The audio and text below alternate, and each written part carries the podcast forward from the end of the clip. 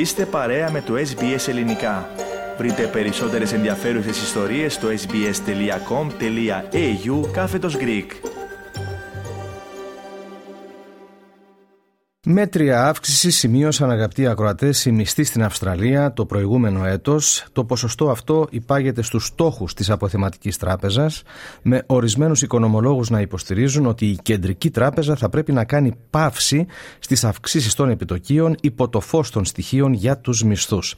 Περισσότερα θα συζητήσουμε τώρα με την Τίνα Γερολίμου στο πλαίσιο της οικονομικής αναφοράς της εβδομάδας που μεταδίδει το πρόγραμμα μας κάθε Πέμπτη απόγευμα. Λοιπόν, για να μας πεις, Τίνα, παρακαλώ πώς διαμορφώθηκαν οι μισθοί στο 2022. Οι μισθοί στην Αυστραλία σημείωσαν αύξηση 3,3% το 2022, σύμφωνα με στοιχεία που δόθηκαν χθες στη δημοσιότητα.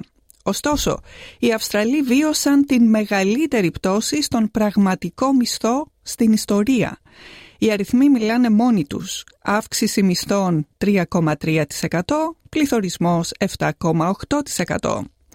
Ο δείκτης τιμών μισθών σημείωσε αύξηση 0,8% το τρίμηνο του Δεκεμβρίου, ανεβάζοντας έτσι την ετήσια αύξηση στο 3,3% σύμφωνα με τα δεδομένα που έδωσε η Αυστραλιανή Στατιστική Υπηρεσία.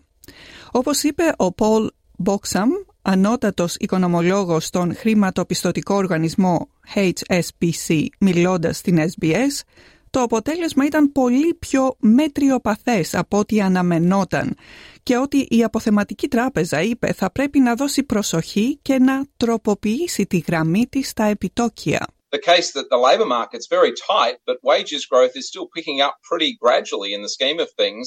A 3.3% headline rate for wages growth uh, is something that the RBA actually should still be pretty comfortable with. Wages growth of 3 to 4% is what they've been looking for. So this is not actually, this is actually quite a good result. But as you say, it was a downside surprise. So it should take the pressure off the RBA to feel the need to have to deliver a lot more tightening from here. Τα στοιχεία που έδωσε η στατιστική καταδεικνύουν ότι η μισθή παρά την ελαφριά αύξησή τους στο τελευταίο τρίμηνο του 2022 στην πραγματικότητα, ο ρυθμός αύξησής τους ήταν χαμηλότερος από ό,τι αναμενόταν και αυτό σημαίνει ότι οι πραγματικοί μισθοί σημείωσαν πτώση 4,5% το 2022 Πρόκειται για το χειρότερο αποτέλεσμα στην ιστορία της Αυστραλίας. Θέμη. Δίνα, θα ήθελες εδώ να διευκρινίσουμε τι ακριβώς εννοούμε όταν λέμε τον όρο πραγματικός μισθός. Ο πραγματικός μισθός είναι βασικά η αγοραστική δύναμη του μισθού. Υπάρχουν δύο όροι για τον μισθό. Ο ονομαστικός μισθός που αναφέρεται στον μισθό που εκφράζεται κυριολεκτικά σε χρήματα, τα χρήματα που καταβλήθηκαν στον εργαζόμενο για το έργο που εκτέλεσε, για τη δουλειά του δηλαδή. Και ο πραγματικός μισθός που αναφέρεται σε σχέση με τα προστοζήν και τις υπηρεσίες που ο εργαζόμενος έχει με το μισθό του, δηλαδή τι μπορεί να αγοράσει, την αγοραστική δύναμη του μισθού. Και καλό είναι να γνωρίζουμε αυτή τη διαφορά γιατί θα ακούμε συχνά για τους μισθούς και την πορεία τους η οποία συνδέεται με τον πληθωρισμό.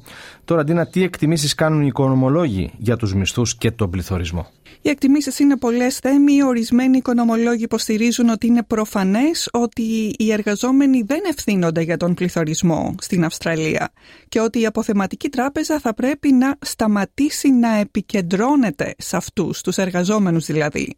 Με τον ετήσιο πληθωρισμό να βρίσκεται στο 7,8% οι μισθοί πρέπει να αυξηθούν κατά 7,8% για να διατηρήσουν την αγοραστική τους δύναμη. Και όπως καταλαβαίνουμε, δεδομένου ότι οι ονομαστικοί μισθοί αυξήθηκαν μόνο κατά 3,3% το 2022, οι εργαζόμενοι δεν μπόρεσαν να αγοράσουν την ίδια ποσότητα αγαθών με τους μισθούς που πληρώνονται. Η πραγματική αξία των μισθών των εργαζομένων μειώθηκε κατά 4,5% τους τελευταίους 12 μήνες, καθώς οι τιμές και ορισμένα κέρδη έχουν προχωρήσει πολύ περισσότερο από τις συνολικές αυξήσεις που πήραν οι μισθοί. Και μιας και αναφέρθηκες Δίνα σε κέρδη, ας μην παραλείψουμε σήμερα να πούμε για το κέρδος της Qantas, όπως το ανακοίνωσε η ίδια.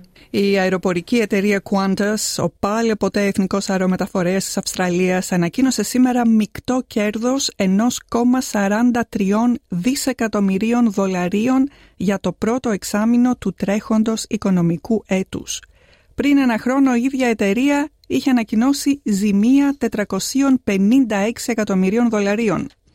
Όπως είπε ο διευθύνων σύμβουλος της Qantas, ο Alan Joyce, το κέρδος που παρουσιάζει η εταιρεία φέτος οφείλεται σε μεγάλο βαθμό στην ζήτηση που υπάρχει, κυρίως στα ταξίδια αναψυχής, αλλά και στα, όπως είπε, ωφέλη από την εσωτερική αναδιάρθρωση.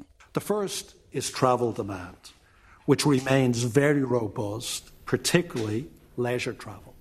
Και κλείνοντας να πούμε ότι πριν λίγες μέρες η τράπεζα Commonwealth Bank ανακοίνωσε κέρδη ρεκόρ για το πρώτο εξάμεινο πάλι του τρέχοντος οικονομικού έτους της τάξης των 5,15 δισεκατομμυρίων δολαρίων.